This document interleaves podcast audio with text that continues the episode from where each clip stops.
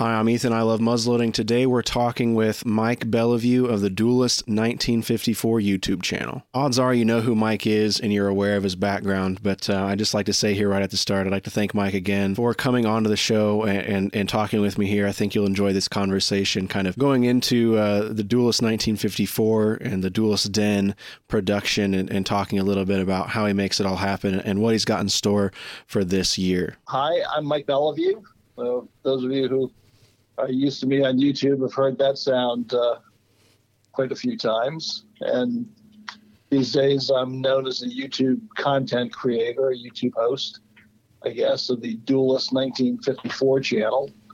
Uh, before that, I was a gun writer for about 35 years. I'm, I'm mostly retired from that now, but I do a few pieces a year to keep my hand in. That's that's pretty much it. You know, I'm an old 67 year old retired guy who uh, keeps busy by making YouTube videos.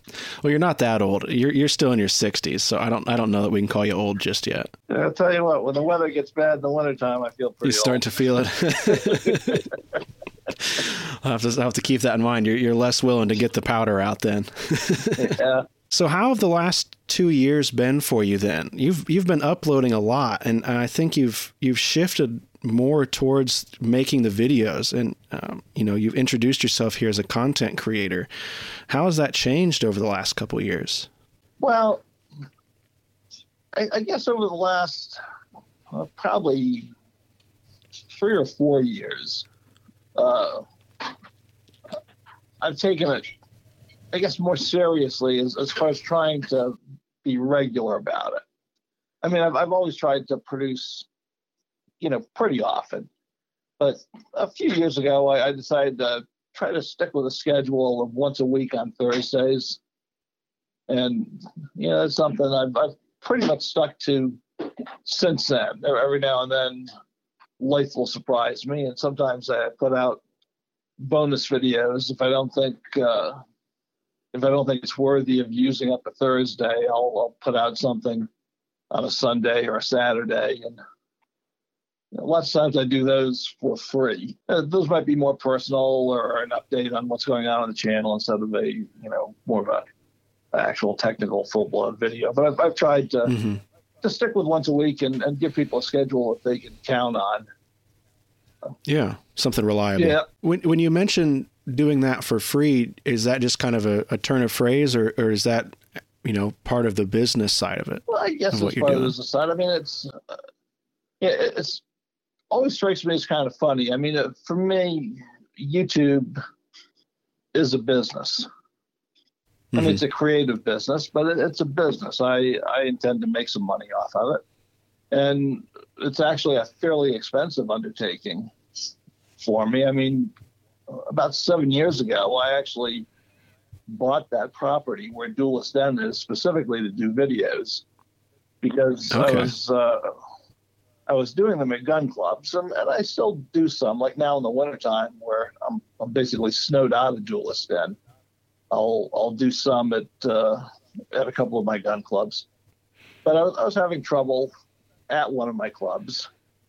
Uh, mm-hmm and and a lot can go wrong if you don't have a, a contained environment. Well, there are a lot of things that you can't do. You have to constrain yourself to the rules of uh, of the venue if you're using somebody mm. else's place. But uh, what happened in this case was was actually just kind of club politics, where mm.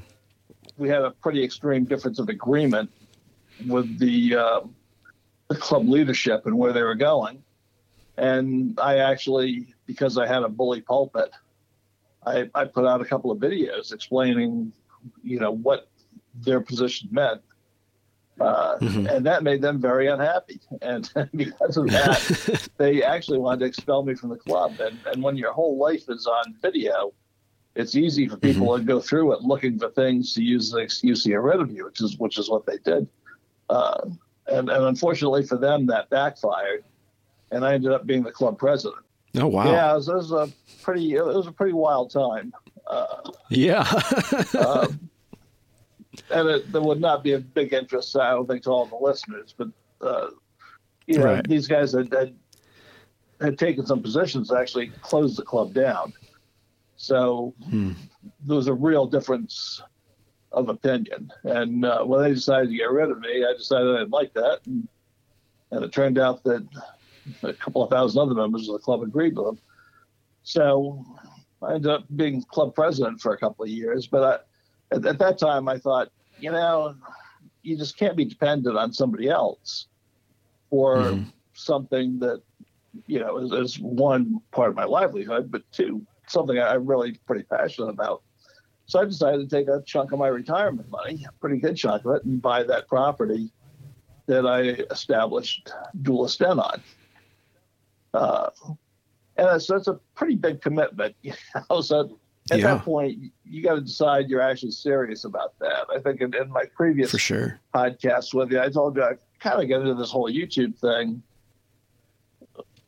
almost accidentally. A friend of mine talked me yeah. into it. And, you know, but at that point, I'd been doing it for a few years. And I liked doing it. I decided I wanted to keep doing it, and I wanted to be able to do it in a way that uh, that I felt good about. You know, that I thought I was putting out a quality product. That means you got to be able to control the environment you're working in. So, so it is kind of a business for me. But as as any YouTube gun person will tell you, um, YouTube is not the most gun friendly platform that you can be on. For sure. And, and yeah. that causes its own set of problems, and it's it has caused problems for me. I mean, we all lost a lot of revenue a few years ago. It took a long time to to get it back when we went through the big boycott. Yeah. Caused them to you know change their community standards, and then a lot of the things they did. So I, I realized that some things that I do, which I think are pretty innocuous, and, and believe me, if they're if they're closing down my stuff and demonetizing my videos, that's pretty draconian because I, I, have what anybody would, would tell you is, is one of the most family friendly channels on YouTube. I mean, absolutely. We don't swear. We don't. There's no sex. There's no politics. it's it's something that I take quite a bit of pride in in hearing from families. Right? I'll hear that fathers yeah. and their daughters watch my channel together, you know, things like that. And I, I really enjoy that. So if they're closing me down, then, then, you know, they've got some fairly significant hurdles to overcome for a, lot of the, uh, the crazy gun channels. Um, mm-hmm. So when I, when I think I'm gonna be in danger of being demonetized, uh, I will often just not even try to monetize those videos. I'll just do them for free. Okay. Because if they demonetize me, they will sell ads anyway. Uh, right. But I will I will make literally three cents on the dollar from what I would have made. Make nothing. Um, but the wow. viewer will still okay. see a bunch of ads, and I'm not making any money from them, so they're annoyed uh, that they're seeing ads, and I, am not you know, getting any return off of that. So I would rather give the stuff away than you know have have my viewers just get annoyed with stuff like that. So uh, mm-hmm. so this past year, probably thirty percent of my videos were actually done for free, uh, not monetized, because if I go to the problem of allowing YouTube to demonetize me, they penalize you in the algorithm. Right. So yeah. people won't get an opportunity to see the video as much, things like that. If I just skip that whole process, then there's not as much of a penalty. So, uh, and then people will say, well, why don't you go to some other platform like Full 30, which I'm on, or Rumble or something like that? And, and I may, I'm on Full 30.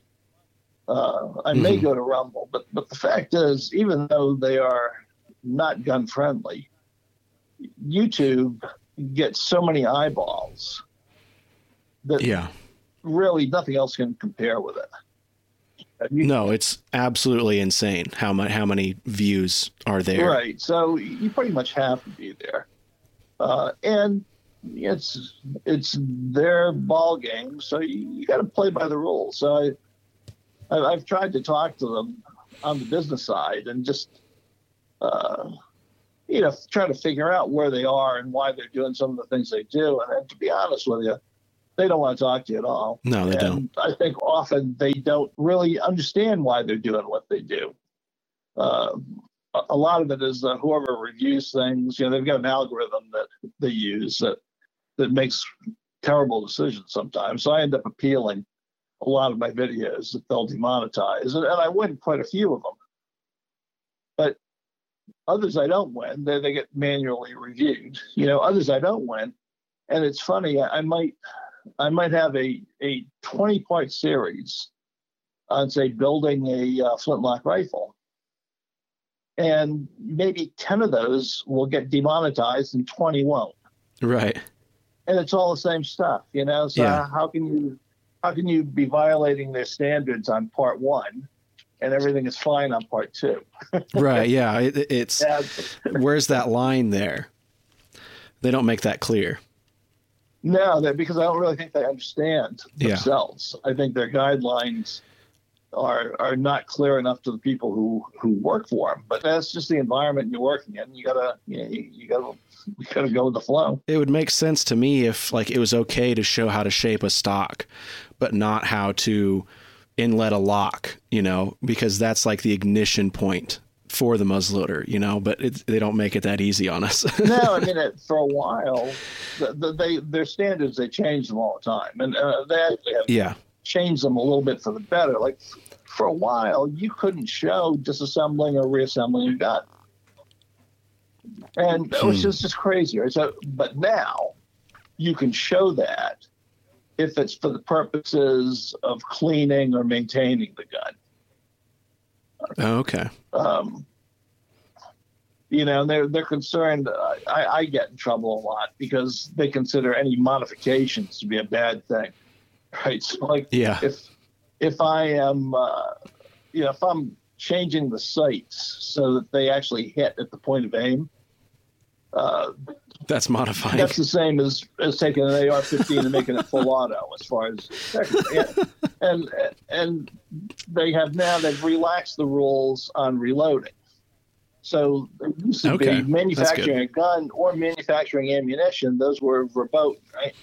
So I would do like paper cartridges for a Brown Bess, and they would demonetize that uh, because I was making ammunition. And it's, it's like, you know, they, it's it's like atomic trigger, paper cartridges, same thing. You know, right. so I, I mean, I explained to him one time. I think it was probably one of the most frustrating exchanges I had with him. I said, uh, I said, look, I don't think you understand. I said the last time that these guns that I'm showing you were involved in a mass shooting was the Boston Massacre of 1775. yeah.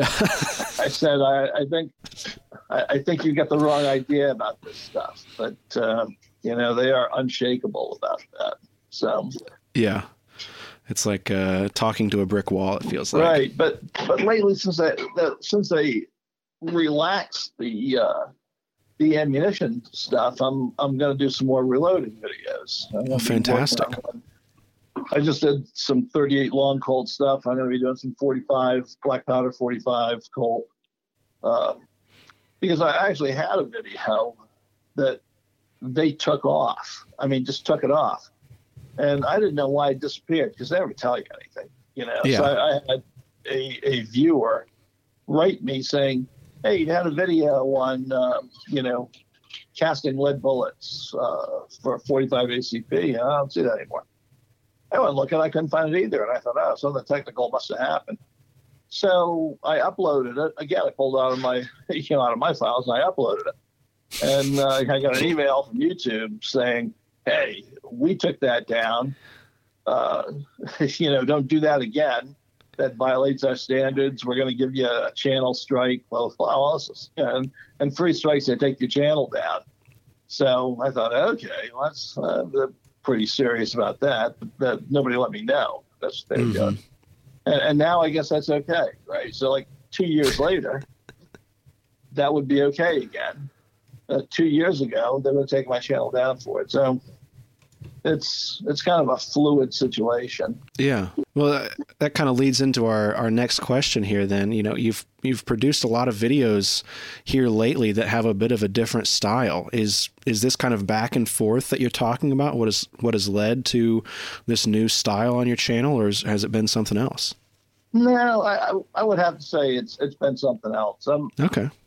I when I first started, of course, I, I come from a magazine writing background, mm-hmm. you know, as far as the stuff goes. So, uh, and I think I probably mentioned this in, in our first conversation. When, when I first started, I was formatting my videos kind of like a magazine article. Then I discovered that just doesn't work. I mean, one medium does not translate into the other. Yeah. Then I got a lot of feedback from people telling me, hey, it's a shooting video, get shooting. You know, quit talking, get shooting. Uh, so, you know, I took that stuff to heart. I mean, I I really do pay attention to feedback I get from my viewers because I figure they know what they like. I know what I, I know what I like, and I'm going to do what I like.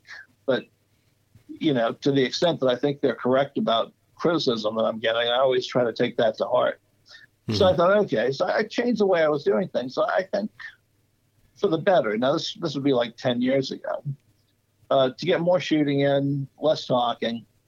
And I was trying to keep videos around six minutes because that seemed to be kind of a, a magic number for people's attention span. Everybody told me YouTube, people on YouTube have no attention span. you know, you got to get in, you got to get out.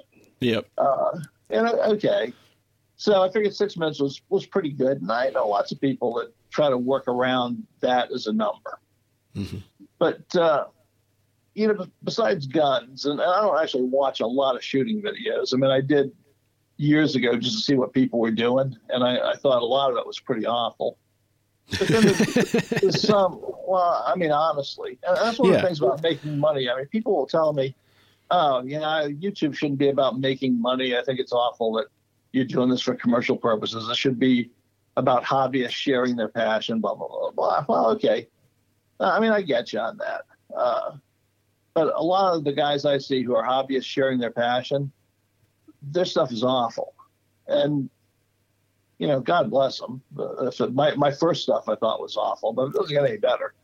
Yeah, uh, I think when it comes to that, especially, I mean, just like with anything else in modern times, you know, people are incentivized to to get better at something. I mean, very easily by monetary compensation. Well, yeah, you, you know, want, I mean, everybody wants to do well. And, yeah. You know, I want to do well. I want people to like my videos, and uh, and and that's that's important. But yeah, I think they're they're going to vote with their eyeballs, and if they don't want to see it, well, I don't want to do stuff that I don't like, but I want mm-hmm. to do stuff that I like that other people like as well. Yeah, and that I can be proud of. So, uh, and you know, I think I think that's important, and I think people should not begrudge you making a living off of that uh, you know, the, it's funny. Nobody minded when I got paid money to write magazine articles. right. you know, uh, so of which just, in the magazines there were ads between you know paragraphs right. or pages. yeah, right. That's how it works. So yeah, yeah. So I think that's okay. But uh, I, what I watch on on YouTube, just personally, is I watch a lot of history stuff. Mm-hmm. And I'm I'm interested. Uh, besides guns, I'm interested in swords, and you may know I, I did a number of sword videos the last couple mm-hmm. of years. But so I was watching some sword guys, guys like Matt Easton at Scholagladiatoria, who's a friend of mine. He subscribes to my channel. Uh, Lindybeige, is another sword guy, who also subscribes to to my channel. I was watching some of their stuff and Skallagrim and a few of these other guys. And it occurred to me that these guys have videos that last half an hour, and all they do is talk. I mean, they hold up a sword. Not even a nice still picture I mean, They hold up a sword and they talk about it. And they talk about, you know, maybe that fighting style or the, how that fit into a certain historical context or technical context. Uh, but anyway, they just talk for half an hour, and they get hundred thousand views. You know, mean, these guys have 300,000 million subscribers, stuff like that. So I thought, well, this business about people on YouTube will only watch a six minute video. That's bull. I mean, people watch these, you know, and, and I always wanted to do more of the historically oriented type videos. So uh, I gave that some thought. I thought, well, these guys can do that, and nobody walks away from them. So I guess it was last winter. I had I had a couple of ideas I've been kicking around for a while, and one of them uh, was on what constitutes everyday carry in the cap and ball era. Oh yeah, yeah. Uh, and that was the first one I did. I, I did two. I filmed them very close together. Uh, the other one was what were police guns in the 19th century, and they both took a lot of research. Uh, and in fact, these historical videos I've been doing this year, they take way more research and way more post production uh, stuff than, say, my shooting videos do. Uh, yeah. But they're worth it, I think. In, in terms, I really I like the result, and, and people seem to have liked them too. So, so I did that one, uh, which basically constituted me talking for about half an hour and and really that's how I film them. Is uh, you know I just set up that neutral background down in my shop and put the lights on, and I write a script, and I just film it, and and then I cut in all these still photographs and all the video clips that I'm using in into that narration. You know, but when I'm doing a shooting video, I rarely have a script uh, I might have some bullet points or an outline of, of the sequence I'm going to do and what I'm going to talk about. But, but when I do those historical videos, I generally write a script. It might not be word for word, but it's it's fairly close to that to make sure I don't leave anything out. Right. Yeah. you know, and, and I'll usually film that in, in either one long take or it, it might be if there's, there's a lot of facts and figures to remember you know, I might do a series of, of short, like one page at a time takes. Okay. Uh, and and then from there, I'll spend often two or three days putting in still pictures and maybe video clips and stuff like that. That that then I'll put my narration over. Mm-hmm. So I'll, I'll take a lot of still pictures. Luckily, I've got a pretty extensive collection of guns. So I'll take a lot of still pictures. I'll find the others on the internet. I pull video clips out of my archives. I might spend a couple of days pulling that together, and then a couple of days editing everything up. So I can, and often I'll spend a couple of weeks researching and writing to get a script that I like. So well, that adds up. Yeah, it's, it's hard to get one of those out in a week. Uh, mm-hmm. I mean, it, it really is. Uh, so usually that stuff that stretches over several weeks of doing other things, I'll do it when when things allow. But um, but anyway, those two that I did last winter, they were quite popular. Um, and and I thought, well, okay, people are willing. People are willing to put up with this. I wasn't. I wasn't sure if I'd get feedback that would be shut up. You know, will you shut up and go shoot something? Right. Uh, and I do get some of that feedback. I got to admit, not not everybody loves that stuff, but um, but anyway, they did quite well. And the other thing I did, I'd done some of this before, but I was more serious about it. Uh, I'm, I'm kind of interested in smooth smoothbores. And it's hard for me to even say why, you know, because I really do appreciate the precision of a rifle. Mm-hmm. But uh, smoothbores were such a big part of the 18th century. Yeah. And we shoot them so differently today than the way they were really shot. Okay that uh, I guess I, this is what I would term more like, um, I, I, guess, more like archaeology in a way, you know, experimental archaeology. Yeah. Where I'll go through and I'll, you know, I'll look for documentation on how guns were really shot, well, whatever the gun might be, Sharps rifle or smoothbore or whatever, Brown Bess, you know. And I did this before on smoothbores because I've over the years, I've, I've done a bunch of stuff. And I guess five or six years ago, I, I went through a lot of 18th century shooting treatises to see how, how they were really shot in, in a yeah. sporting context. And I started shooting them that way. And I wrote a, a couple of articles for Muzzleloader on it. And, um, but I'd never done the military stuff.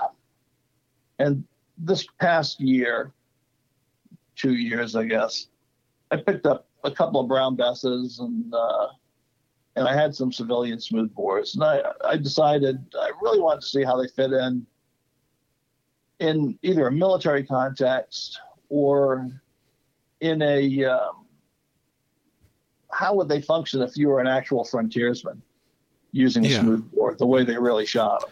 Like practical application. Right. How how how accurate are they? Uh, how how are they really used? You know that sort of thing. So that ended up actually being a lot of fun, and I think for the most part people liked it. So I've got I think the first one of those I did this past year was the combat effectiveness of the Brown Bess. Yeah. Of military smoothbore, but I might have done a lot of civilian stuff before that. Um, but anyway, I, I, loaded paper cartridges with the actual military load uh, that I got out of Spearman's uh, or Morton Spearman's book, uh, which is basically the ordnance officer's manual from the 19th century. But he also hmm. gives 18th century loads in there and explains the differences between the older powder and the the 19th century powder. Okay. So I was able to put together loads that I felt were confident. I could be confident was the actual kind of load that they were using. And you know, then I went out and I, I shot them out to 125 yards. At uh, and one of the cool things about that is I had these targets I had gotten at an event that mm-hmm. were like actual red coats. Yeah, yeah, those know? are great. Yeah, people love those. People are trying to buy those off me all the time. I don't have them, and I can't find a source for them. You need to start know? up a print shop, man.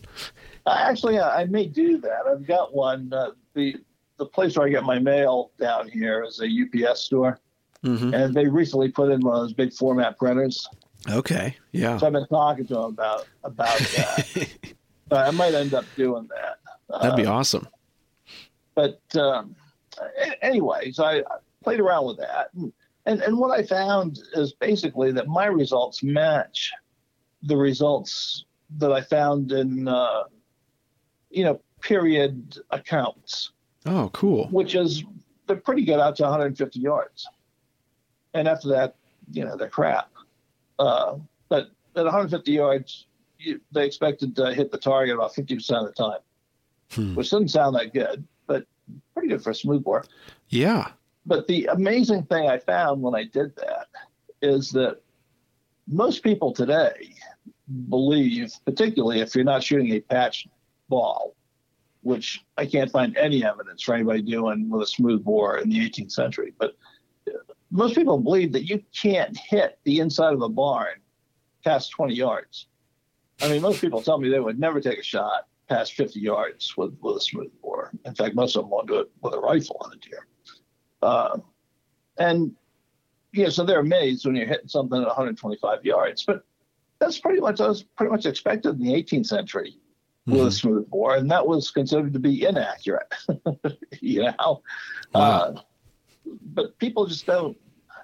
The, people's expectations for smooth bores are so low today that uh, they're just amazed. Yeah, that you're doing that. But to, to, me, that was a lot of fun. I really enjoyed learning how to make paper cartridges, and yeah, I think people really enjoyed seeing that. I did something similar with civilian smooth bores uh, loaded with bare ball, you know, unpatched, just drop a oh, ball oh, yeah. on powder and put a wad mm-hmm. on top of it. And you get about the same results. Hmm. And then I, I, picked up a 12 gauge Fowler this year, uh, which I really like. And I, I, did a whole thing on that one on the frontier effectiveness of that. And, and I shot it with, with bird shot at clay birds and then with ball at a deer sized target and a man sized target, you know, out to 100 yards. And I mean, surprisingly effective. Hmm. Uh, the, for some reason, I, I, could not hit that deer target to save my life. I put like you know one ball out of five on it. Right. But I hit the man. I hit the man every time. You know, which huh. says something bad about me that I'm a terrible hunter, but I'm not bad as a killer.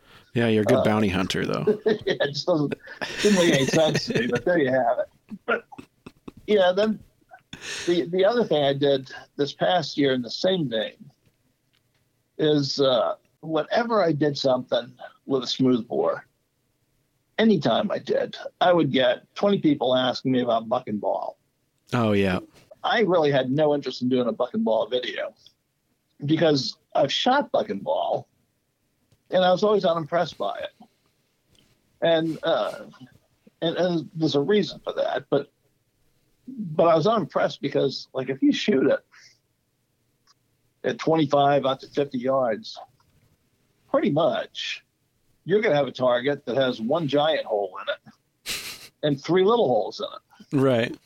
And I always said, how dead do you need to make somebody? I mean, any one of those holes, you're dead. Yeah. You know, so like, how dead do you need to be? What's what's the point of this? So, but people really wanted to see that. So I uh, I racked my brains on how to do a test that would be meaningful, and I came up with one that I would do differently if I did it again, but it wasn't bad. So I I took seven life-size silhouette targets and put them on frames, and I shot five buck and ball loads at them from various yards. Mm-hmm. So what I wanted to see is how much spillover did I get? I shot the five in the center of the array. And I wanted to see if I got hits on the outside ones as well. Okay, yeah. Okay, now if I had to do over again, I would have shot every other target instead of shooting the center mass and looking at the ends. I would have shot every other target to see what happens. But I honestly had no idea. So I shot at 25 yards and I got the typical results that I get with buck and ball, which is one big 69 caliber hole and three 32 caliber holes in each target I shot at. And nothing on the end. And I thought, oh, you know, but because a lot of people will tell you, oh, buck and ball is deadly for close in fighting. That's why they did it. Well, mm. that's really not true. I, I mean, it is deadly, but it's less accurate than a single ball. And it's certainly, you know, you can only kill a guy so dead. right? right. Yeah. so, but when I shot at 50 yards, I actually picked up a couple of holes in the outside targets. Okay. okay. So then I shot at 100 yards, and everything looked like Swiss cheese. Hmm. Because by now the buckshot's really spreading out. Yeah. Right. So, and then I understood why Washington liked that so much because you could be the most untrained bumpkin in the world. But if you put a thousand of those guys shooting buck and ball at a thousand guys 125 yards away, that's just a wall of lead out there. You cannot miss those people. Okay. I mean, it's it's like running them through a cheese grater. You're gonna right. get hit with something, and that's why it works. It's not that it's deadly at close range. It's because it's deadly at long range because it okay. just throws so much lead out there. Yeah, you're bound and to get that, hit by something. Right, and that was a revelation to me. Because uh, I always thought that the round ball coming out of buck and ball is not as accurate as the round ball alone. Right. Because probably it's being jostled by the other projectiles, but whatever. But it's, it's not, you know, it, it would hit the person, but not right where I was aiming, the way just a round ball alone would. Uh, but at 100 yards, that don't matter. Does not matter. There's balls everywhere. You know, I, I mean, I, I, would have hated to be on the other side of that wall of lead facing it. Yeah. Uh, so I, I, could see, I could see the value of it, but but until I ran that experiment, I couldn't. Hmm. Uh, so that was an eye opener for me, and I think it actually was for a lot of people who watched the video as well. Yeah. And, and that's that's what I like doing. I, I like I really like getting kind of that aha moment where you know, I really learned something I didn't know before. Here's why this worked. And you're making it, you know, you're sharing that finding that you've come to, you know, in an informative and entertaining way to help get that word out that, you know, the, there's kind of a misconception here about how this worked and, and why it was used. Yeah, and I think that's to me that's a big part of the fun. It, Yeah. it really is. I, I enjoy that a lot. And then you know sometimes it's just learning something new. I did a lot of stuff with a Sharps rifle Mhm. this past year, and um, I'll, I'll make an admission that I'll feel bad about. You know, with all the Civil War buffs, and I like the Civil War for history. Mhm. But I'm not much on Civil War long guns. I mean, I like cap and ball revolvers, but uh, rifled muskets, I never really don't do a lot for me. You know, I'm, Yeah. I'm kind of a flintlock. Uh, yeah, I'm, I'm an 18th century long hunter type guy Mhm. when it comes to long guns. But people have been asking me to do more Civil War stuff for for years, and and I, I yeah, I just always put them off. But I was really interested. Uh, I always have been interested in kind of the, the paper firing sharps rifles, uh, but I shot one about 20 years ago. Uh, I, I got one for test and evaluation and did I did a, I think a black powder column on Guns of the Old West on it, and it was fun, but uh, man, that thing leaked gas like you wouldn't believe. Really? I mean, when I was, oh yeah. In fact, in some of the pictures, you just see a sheet of flame in front of my face. Uh, You can't see it yourself because it happened so fast. Hmm. But like, I, I looked like I was working in a coal mine after shooting that thing for a day. I Hmm. had soot all over my face. I mean, my hat was ruined uh, from flames coming up. I mean, Oh, jeez. And you get about ten shots in, and it would really start to to gunk up, and you couldn't cock it. I'd take it apart, clean it off, put it back together. But I've been hearing that there are these guys that did modifications to the breech blocks that made them a lot better. Okay. So I asked a friend of mine, Mark, Mark Hubbs, who is uh, the owner of Eras Gone Bullet Balls, just to give him a little plug. Uh, but Mark's a retired Army archaeologist uh, and a really good guy. And he does a lot of North Scout, South Skirmish Association stuff. So I asked him, I said, "Do you shoot sharps? He said, yeah. And, you know, he told me about Larry Fleas, who did the, the breech blocks. So I thought, okay, uh, that would make it more fun. Hmm So basically, I, I ordered a uh, Sharps 1859 infantry rifle, a Pedersoli one from Dixie Gun Works, and I did not even open the box. When I got it, I just put a label on it and I shipped it right to Larry and had him do his magic on it. Uh, Yeah. I didn't want to play with it till then. So he he redid the breech block, you know, did did his magic, uh, and I had him put a a higher front sight on it uh, because it really their lowest position, like most military guns, is, is 200 yard shooting. oh, okay. So most of these NSSA guys put higher front sights on so they can file them down for like a 50 yard zero because they compete at 25 and 50 yards Right. for the most part. Uh, so I got that back from him, and then you know I had the whole adventure of learning to make paper cartridges for it that worked and and all that business, and that was quite a bit of fun. Hmm. Uh, and now I've got it running pretty well. Yeah. So next year, I will probably put myself to the actual sharpshooters test, uh, which is a 10 by 10 inch target at 200 yards and 100 yards. Okay. Uh, 200 yards off the bench and 100 yards offhand. Um, you got to put five shots in each of them to qualify for Berdan sharpshooters. And I'll be using a single trigger gun, not a set trigger gun. But uh, see if I can do that. Well, that sounds awesome. I can't wait for that video to come out. Shoot. Yeah, so that's that's been kind of fun, you know. So that's Yeah. that was something a little bit different Hmm. to do. Yeah. It, it sounds like there's, you know, a bit of a back and forth between you and your audience on, you know, you showing them things that they didn't know they liked and, and maybe them asking for things that you didn't know that you would come to like. Yeah, it's uh, it's kind of kind of funny. I just I just did a week or so ago. Uh, in fact, I guess it's out this week.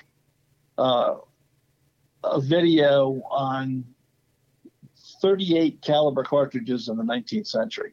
Yeah. And you know, that's I would not say that's setting the world on fire, but it's it's doing okay. Uh, but that was really because of of readers. I had done uh, I had done something on the the Colt Lightning pistol, you know, the 1877 double action.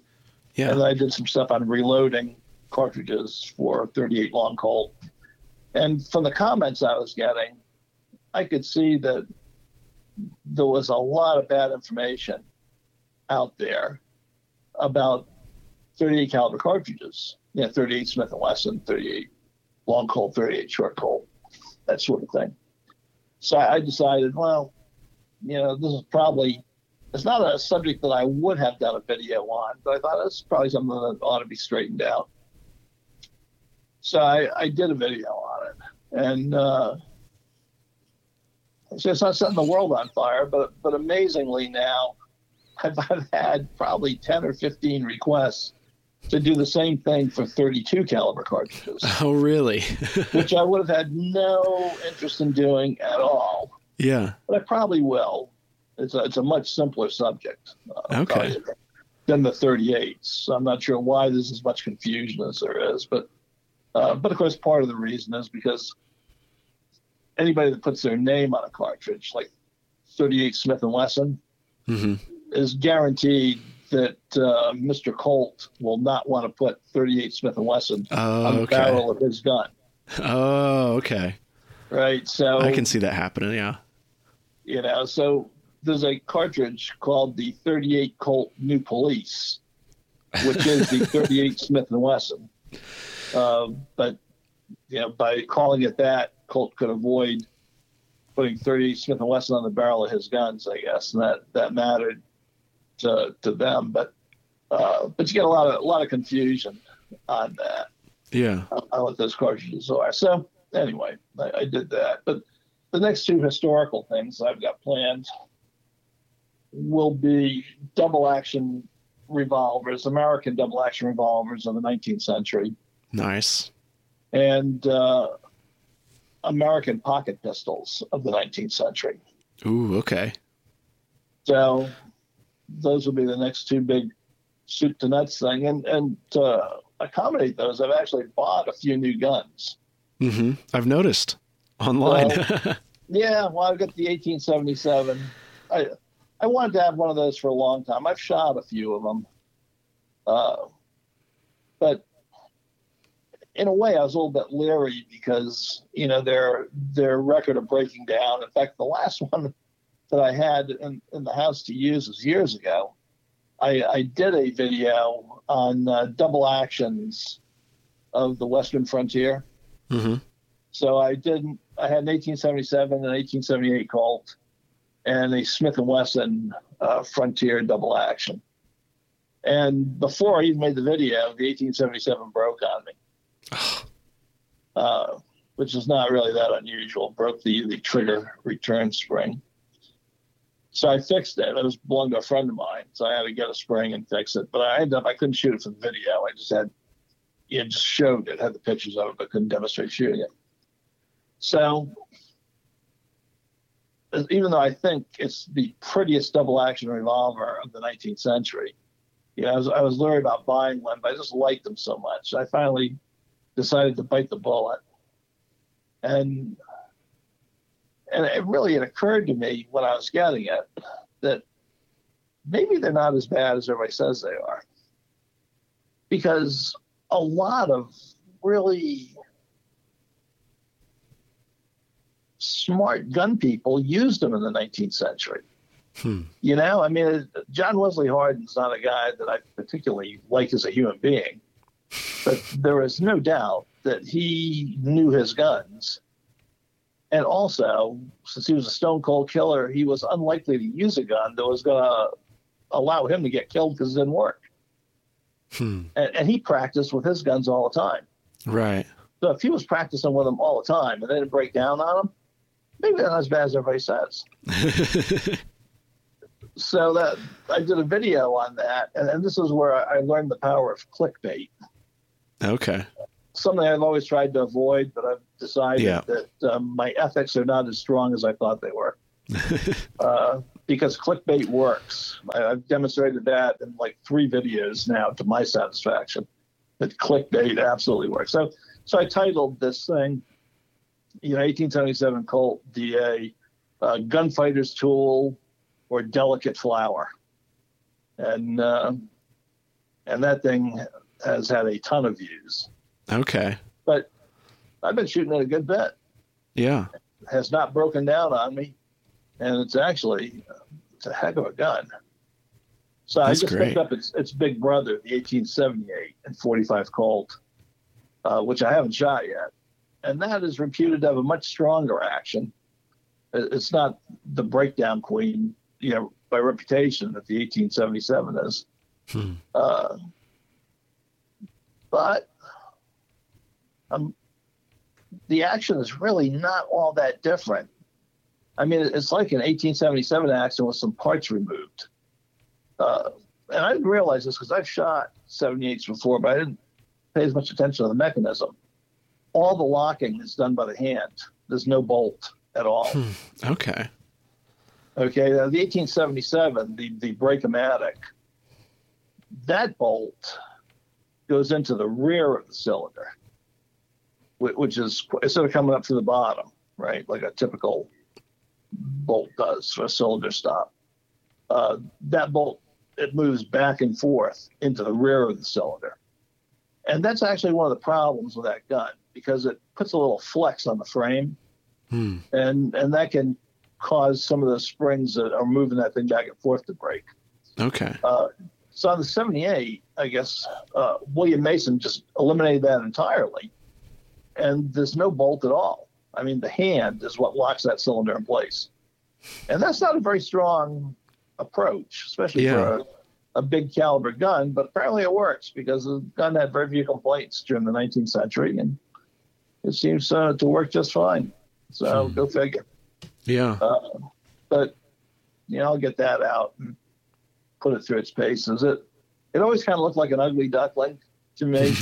yeah. and, uh, and in fact, when I was buying this thing, because antiques have gotten crazy expensive lately, hmm like everything else in, in this you know Brandon economy is what people are starting to call it. anyway, I, I found one. I, I look for shooters, not collectors. Right. And I found one that was mechanically very sound, but the, the finish is like non-existent. But it was a seven and a half inch barrel. I had wanted a shorter barrel on it, but what I found out is that seven and a half inch barrel, just like the seven and a half inch barrel single action army, it balances like a ballerina. I mean, that thing feels great in your hand. Okay. Uh, you know, it's just kind of kind of a revelation. Uh, so we'll see how it does shooting it. But I've also picked up a few pocket pistols lately to do the pocket pistol article. Hmm I had a couple. I picked up a couple, couple more, and they they are they're actually fun little guns. Uh, so hopefully that'll be a that'll be a good video. Yeah. I'm excited to see him.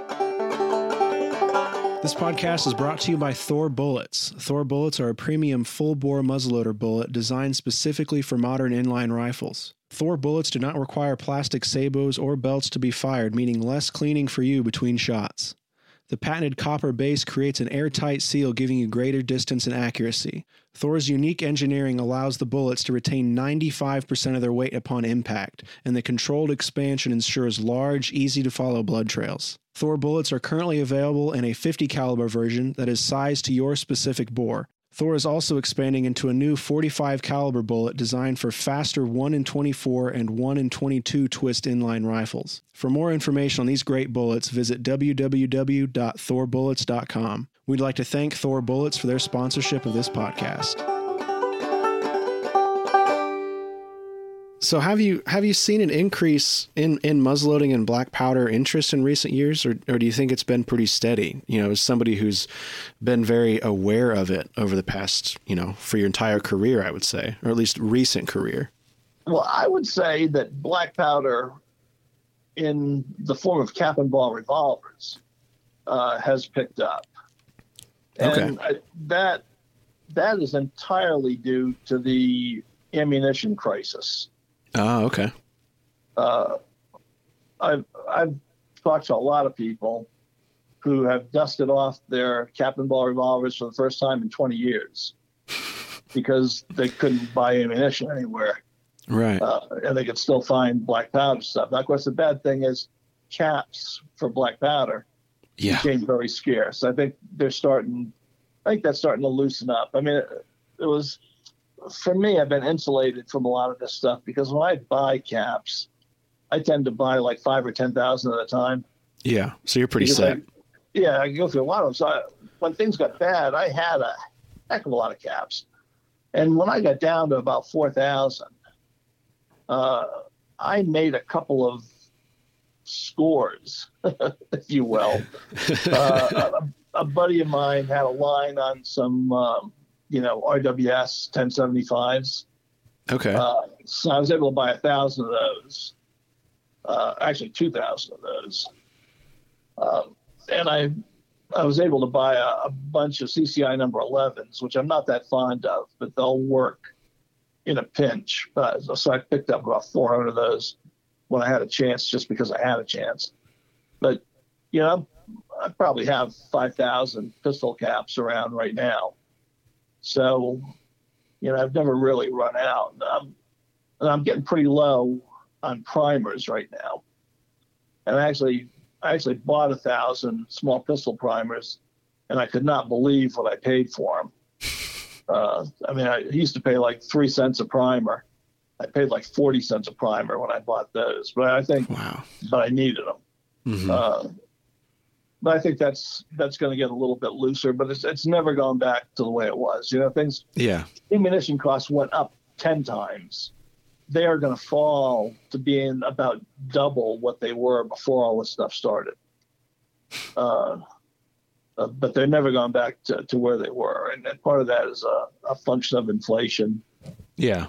But that's just the way it goes. Things will go up.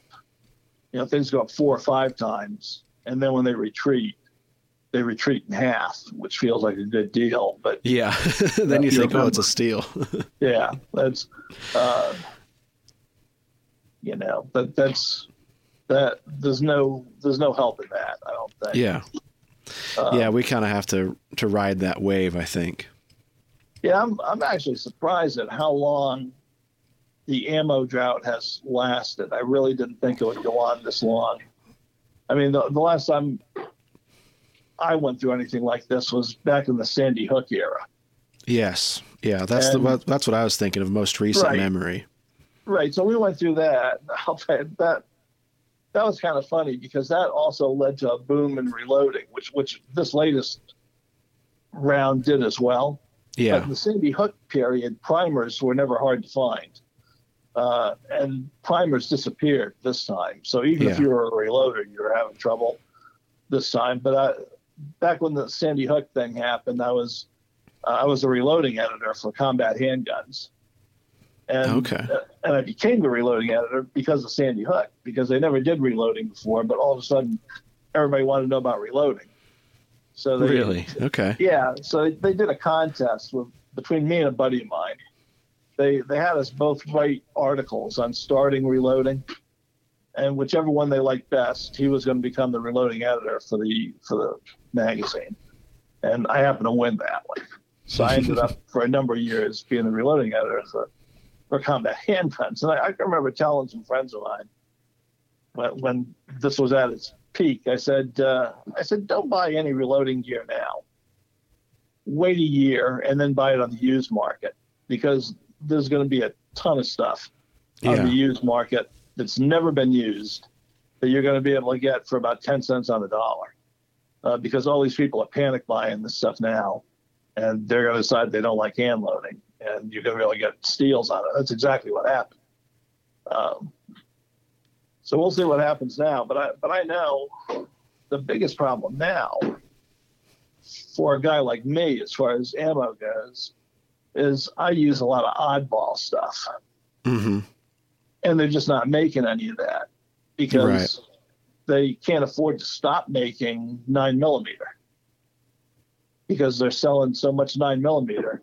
They're yeah. not going to stop. A lot of these oddball ammo, like say 38 Smith and Wesson or 45 Colt, even they only used to make that stuff like once every two or three years. And that they would, would be enough.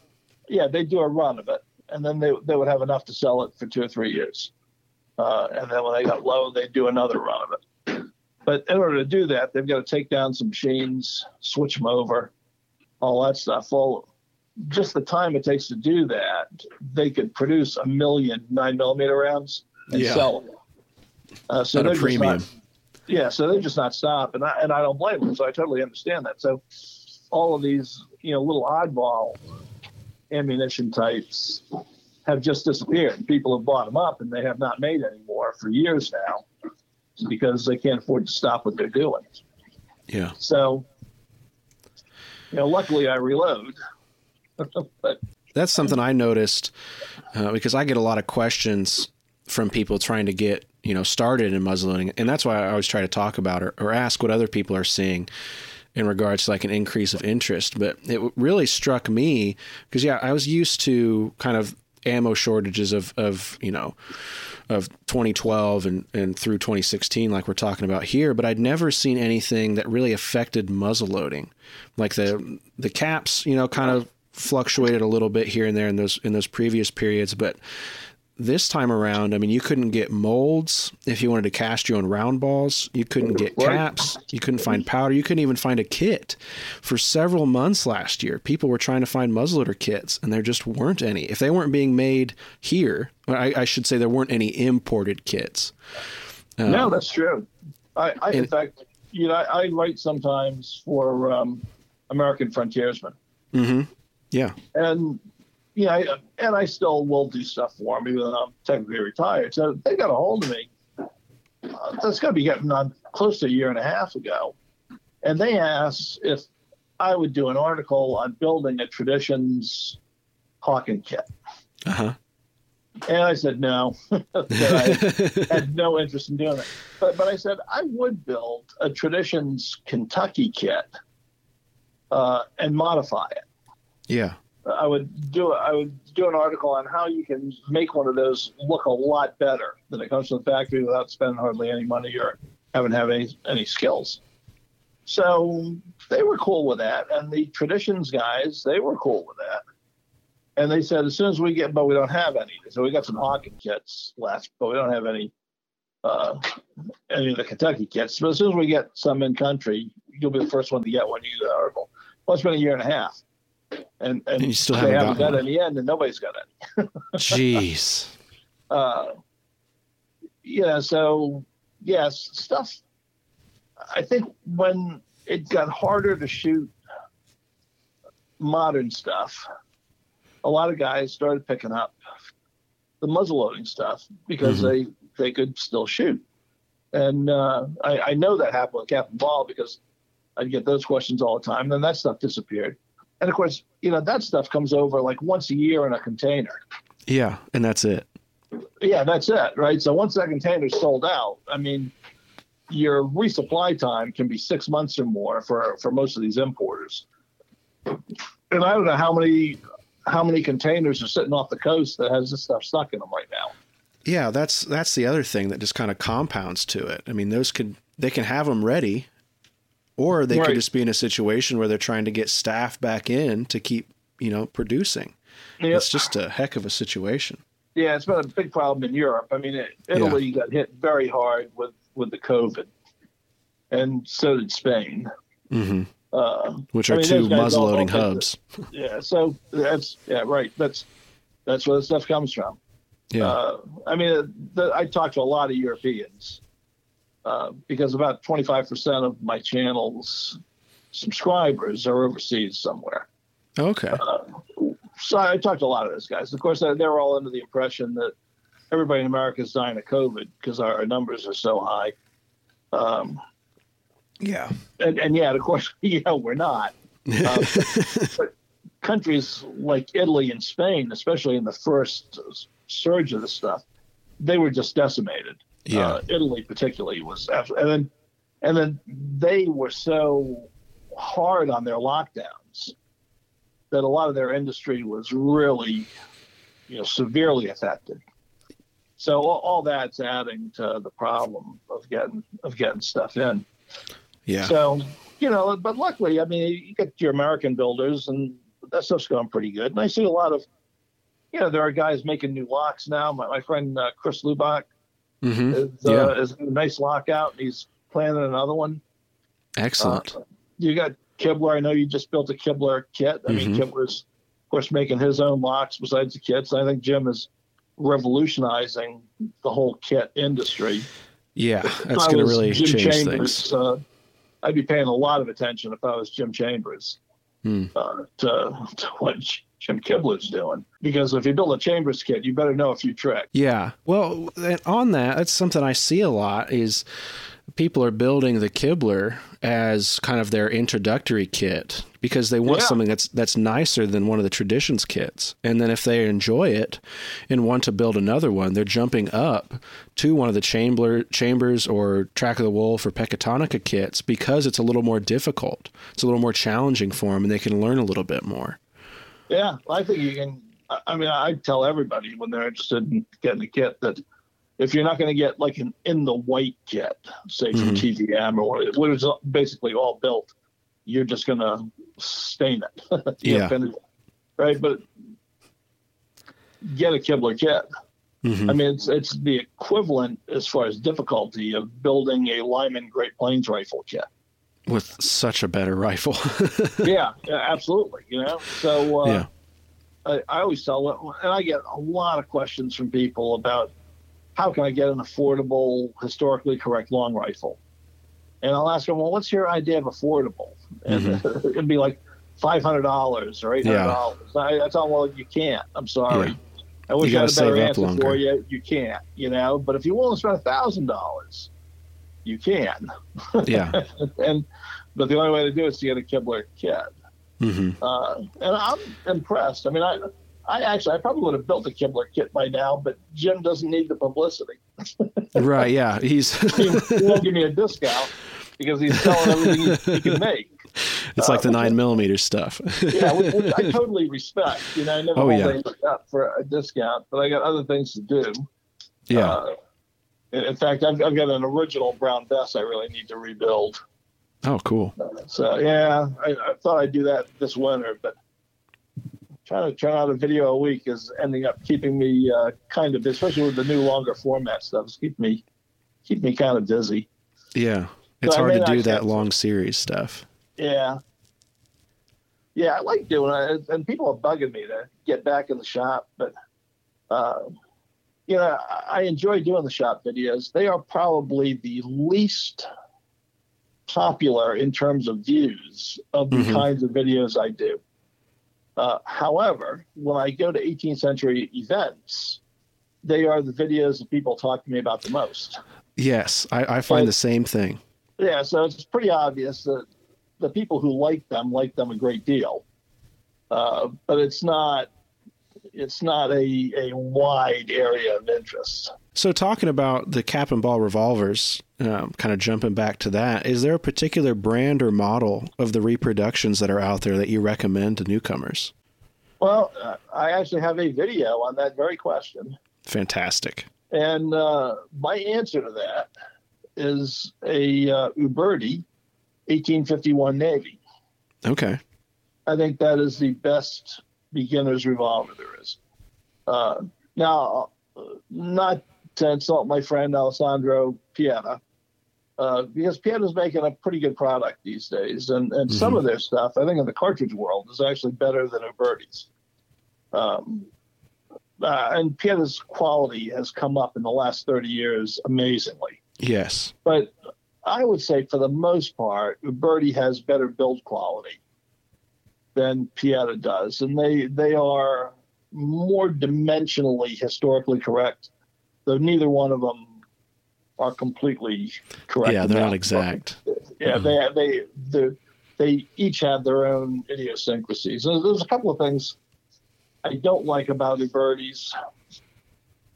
as far as the build, and one of them is, is the way they cut their hand slot, because that's just a really technical thing then on my part. And then they've got the short arbor problem that people love to complain about. Uh, but I, I, have never found that it really causes any practical issues on any of the guns I've had. In fact, I have never done a short arbor fix. Okay. And, and it's easy enough to do. If I was bothered by the way a gun was performing because of that, mm-hmm. I would certainly have done it because all you need to do is drill and tap the end of the arbor for like an 832 screw and file it down to take up that little bit of extra room, uh, make it fit completely within the recess. Okay. And voila, cured. You know, you're good to go. I, yeah, and I have never done it because I've never had a gun that had a problem because of that. Uh, but people love to talk about that. That Ubertis have short arbors. So they do, but not an issue. Yeah. Uh, and now every gun I get in, if it's a cap and ball revolver, I smooth them out before I shoot them. Okay. Uh, I, I, take all the burrs off. I go through. I smooth out all the internals, all the internal parts, all the bearing surfaces. Uh, I do a bunch of stuff to it before I'll ever shoot a gun, and that and you should not have to do that. Right. But you, you do with any you do. that's that's my experience anyway. Right. So yeah. Anyway, but yeah, I mean, I, I recommend the Navy because it's very ergonomic. It's very easy to shoot. Uh, 36 caliber is less expensive to shoot in terms of ball and powder and everything than 44, and less recoil if you're recoil sensitive. And you might not know if you are if you have not shot anything. A lot of people shoot one of these guns as their first gun. Mm-hmm. Uh, and it's just a, they're a lot of fun. They're accurate. You know, they're they're fine. If you like that, you can step up to something else. Now, whenever I do something, whenever I recommend a gun like that, then I'll get all the other guys who like something else better. Oh, yep. say, "Oh, you're crazy. Remington's the best gun there is." Well, well, okay, if that's what you like. Shoot it. I mean, that's hey, far be it from me. I shoot them all. Mm-hmm. Uh, I, I like them all, but if you know when people ask me what I think is the best gun to get started with, that is the best gun I think. Okay. Uh, so. I think that's a good recommendation. Thank you. I think we, we've talked a little bit about, you know, kind of the big plans and some of the projects you have lined up here. Um, are you okay to, to jump to kind of the any advice for newcomers or veterans in muzzleloading and black powder? One one thing I would tell everybody is don't be so worried about uh, GoEx hmm. closing up and being sold. Uh, I mean, I'm not happy about that, even even though I don't shoot GoEx that much anymore. But uh, I hate to see a company like them go out of business. But I think this there are, is a fairly good chance of them finding a buyer. This is something a lot of people don't know, but years ago when Mick Fahringer was president of GoEx, before Hodgdon bought it, uh, and I was I was complaining to Mick about the the quality of his wares, and uh, well, what had happened is that they they had made a bad batch of powder. Mm. They they got some bad charcoal, and I had just become the black powder editor of Guns of the Old West at that time. And one of the first things I did was a head-to-head test of uh, all the powders out there, and GoEx did terrible. Mm. And Mick Mick was incensed about that. He complained to the magazine a little bit, you know. So they they just gave him my phone number. They didn't want to listen to him. So he was railing on me, and I said, "Look, Mick, I'll send you my notebooks." I said, "You, you know, your powder did lousy. Your powder didn't even beat elephant. That's bad." Uh, so he said, "Okay, okay." He said, "Look, you must have got some of that bad batch of powder that we had. He said we got some bad charcoal out of Canada, mm-hmm. which I actually I had known about that because uh, the Mad Monk Yes. I'm stuck with his name now, but God, I used to know him pretty well. He had actually tested that stuff and sent me the results on it uh, because I was talking to him about how bad this stuff was. And uh, so he sent me the results of that test on, so I knew they had a bad batch. Uh, so that was the first time I ever had anybody go and admit it. So Mick actually sent me a case of, of better GoEx to run the test again uh, which, which I did. But Nick was telling me, he said, look, he said, you guys, cowboy action shooters, muzzle loading reenactors, well, he said, you guys only are getting black powder because the government buys so much of it. He said, if, if you guys were our only market, he said, I couldn't afford to make this stuff. He said, hmm. the government's the biggest market I've got. The military uses a ton of this stuff. He said, the next biggest market are black powder hunters. He said, they don't use much powder. He said, they might use a can in their lifetime. He Right. said, but just a million of them. So they buy a million cans. He said, so that, uh, he said, they're huge. He said, then there's you guys, cowboy action shooters and muzzleloading competitors and stuff like that. He said, but if I had to just make it for you, he said, I'd be out of business. So, And when was that? Do you remember? oh golly, I'm I'm gonna say late '90s. Okay. So Okay. it's quite a while ago, but they still, Yeah. You know, they use their big explosive shells are all powered by black powder, the real big ones. Uh, they use black powder as uh, suppression charges to cover the the flash of high explosive shells. Right, so there'll be a black powder charge that goes off and puts all the smoke out to cover the blinding white light of the high explosive flash Okay. To, to suppress the, the light for that. So they, they use a lot of black powder. A lot of people don't realize that, but hmm but they do. I mean, I, I used to be uh, in charge of supply support for all maritime Navy weapon systems, and uh, so I was around back in the battleship days. Yeah. And those battleships, those 16 inch shells, that's all black powder, putting those things out. Uh, yes, probably 200 pounds of black powder firing each one of those shells off. Jeez. So, so anyway, their government's a big customer, right? So, just got to have some contracts like that that are actually worth money uh, to that enterprise. Yeah. So. I would guess there's going to be a buyer. But but besides that, the the guys who uh, import Schuetzen, you know, made by Wano, Petro Mhm. Explo, they have already pledged to import as much Schuetzen as GoEx would have produced. So yeah, I'm looking forward to talking to them here in the next few weeks and, and kind of hear it from them too on, on what their plans are. yeah, so I think I mean this is likely to be a windfall for them. Oh yeah, absolutely. Uh, so powder might get a little more expensive, uh, but I don't think there's going to be a drought of black powder. Um, now, I've, you know, I, I tend to buy pretty much by the case, hmm so I've got a ton of black powder around right now. I'm not getting low enough to have had to order any, so I, I have not been on the marketplace to see how scarce it is. But uh, I mean, the last time I needed some, I did not have any trouble. Right. You know, I generally use Swiss, hmm but I use GoEx for some applications. Um, in fact, I'm about to load a bunch of uh, of Wano powder uh, and some black powder cartridges. Okay. Oh. How much powder do you go through in a year? I, I don't know, lot. uh, probably a case or so. okay. you know, it's it's hard to say. I mean, it's it depends on what I'm doing. I, I typically order like a mixed case of two F and three F. hmm Uh, but since I was doing a lot of military stuff this year, I ended up ordering about 10 pounds on its own of 1.5 F Swiss. That's it's just hard to say. As, as I get low, sometimes I'll wait and order a case, and other times I'll order 10 pounds or whatever granulation I, I might be getting, you know, too low on. So, but a lot, I go through a lot of powder.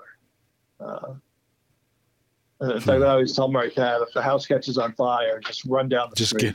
get just get out. Don't try to save anything. Just get the hell out and tell a fire company, stay away. Because uh,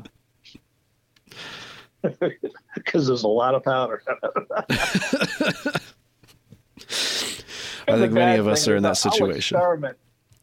I probably have a case of, of stuff that I should find something I don't care about to use it up on. I'll experiment with powder, and if I'm not happy with it, then I might have five or six pounds of that kind of powder just hanging around. Oh, okay. You know, so I've, Yep. I have a bunch of odds. I have, I have a case just full of odds and ends. Uh, that's not the best situation in the world. But when I was cowboy action shooting, I used to use whatever I didn't like for making shot shells Oh, okay. That makes sense. because it was totally non-critical. hmm You, you couldn't mess with them.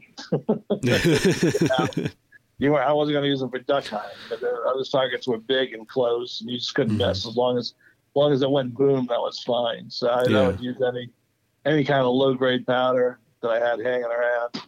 In fact, I, I used a lot of elephant and uh, okay. Yeah. action shot shells. But I found yeah, a can of that this week on the farm here.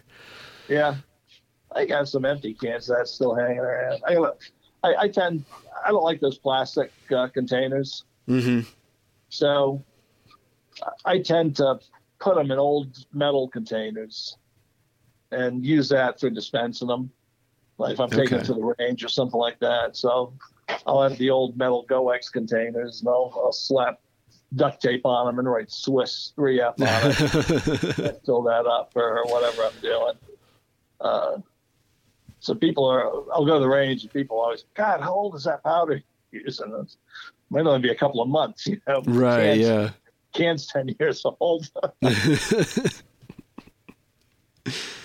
well, Mike, this has been a lot of fun. Uh, we've we've gone through the questions here. You know, where can people that are listening find you if they, if they don't already know where to find you online? uh, MikeBeliveau.com. And I should say, I, I put that website together a couple of years ago, Mhm. and um, I, the people who did it for me were these like East Elbonian pirates. And I've never been happy with it. I put it on, there's a lot of content on there, and if they haven't been out there, go check it out. But Yeah. but I'm not that happy with the way it works. So uh, I was spent a lot of time trying to find somebody local who could work on it for me. And I got a guy, and I'm hoping within the next month, he's got time that he's going to make some improvements I want to make readability a little bit better and to make the way the pictures scroll uh, a little bit better. There's some technical aspects about it that I'm not crazy about. Hmm. Uh, so I'm hoping to get those fixed up in the next month, and then I'll be doing like another soft relaunch on it and putting up a lot more content. But uh, I put up a lot of my old magazine articles are there. Oh, uh, wonderful. blog stuff. I've got a uh, a pretty big photo gallery in there. Just uh, just a whole bunch of of stuff. So it's a lot of a lot of black powder. Uh, a lot of black powder content is out Mhm. there. And then, of course, there's the Duelist 1954 channel on YouTube uh, for my videos. So those those are the two places you can find me. Wonderful. Well, I, that's all I had for you, man. Is there anything else that you'd like to talk about, or I don't want to take up your whole afternoon here? Well, I'm gonna. I am going to be out at the end of March at the School of the Long Hunter. Oh, fantastic. If uh, so, for any any of your listeners who attend 18th century events, I'm going to be out doing that. I'm going to be uh, a presenter, so I'm going to be giving a presentation on long range flintlock rifle shooting. Ooh, cool. And I think next year I'll be out there giving a presentation on smoothbores. So That'll be I'll informative. be, yep, I'll be there, and I will be at uh, the Fort Loudoun 18th Century Market Fair at the end of June, hmm and I'll be giving a presentation there. Uh, I believe on 18th century smoothbore shooting. So those That'll those are the next couple of uh, couple of things I'll be doing any any talking at, but Okay. I'll be at other events throughout the year. So. That's where people can have uh, you sign their babies and sign their muzzle Yeah. loaders and. Yeah, I've always loved. I'm kind of a private person hmm here, you know, I, Yeah. but I love meeting people at events, and you know, I try to get out quite a bit and do them. So if you see me at an event, go ahead and come on up and say hi.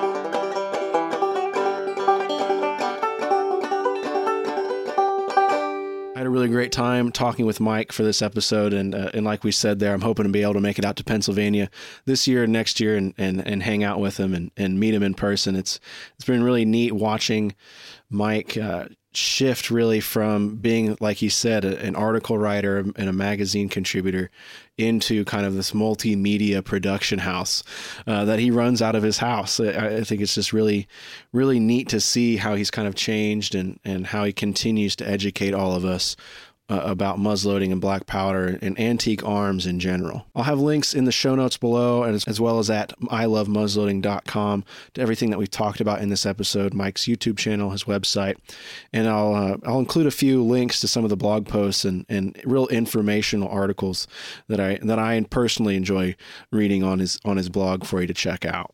I hope you enjoyed listening as much as I did, uh, being able to have this conversation with Mike and, and all the other podcast guests that we've had over the last year or so here. If there's anybody out there that you'd like me to try to reach out and talk to for an episode, you know, please let me know. Shoot me an email at ilovemuzzleloading at gmail.com. I'm more than happy to uh, to try to talk to anybody out there uh, that's interested in, in muzzleloading and black powder and, and any aspect of it. You know, if you're if you're an artisan or craftsperson, a living historian, uh, you're into just the competition or the hunting side of it. I'd love to talk to you and, and share your love of muzzleloading with the listeners of the show. So um, I'll I'll seek out anybody that's out there. Um, but if you'd like to be on, you know, let me know that's all I have for you this week. Thank you again so much for listening. Uh, we have quite a few, I think, interesting episodes on the way here as we head into February 2022 here. I think it's going to shape up to be a pretty good year for muzzleloading. Once again, I'm Ethan, and I love muzzleloading. We'll catch you next time. In business, you rarely hear the expression for life. You make a purchase for a product, for a service, and, and there's a there's a time frame there. Well, that's not the case with Awaken 180 weight loss. Allow me to explain. You know, a year ago, I started with Awaken 180 weight loss and had incredible success losing weight. But you can lose all the weight in the world and not keep it off. And what good is it? That's why I have support for life from Awaken 180. Yeah. I mean, I go back for check ins and make sure everything's going smoothly. But if I ever had a problem, the counselors are there to get me back on track. Why don't you do what I did and call for a consultation? 844 346 1800. 844 346 1800 or go to awaken180weightloss.com.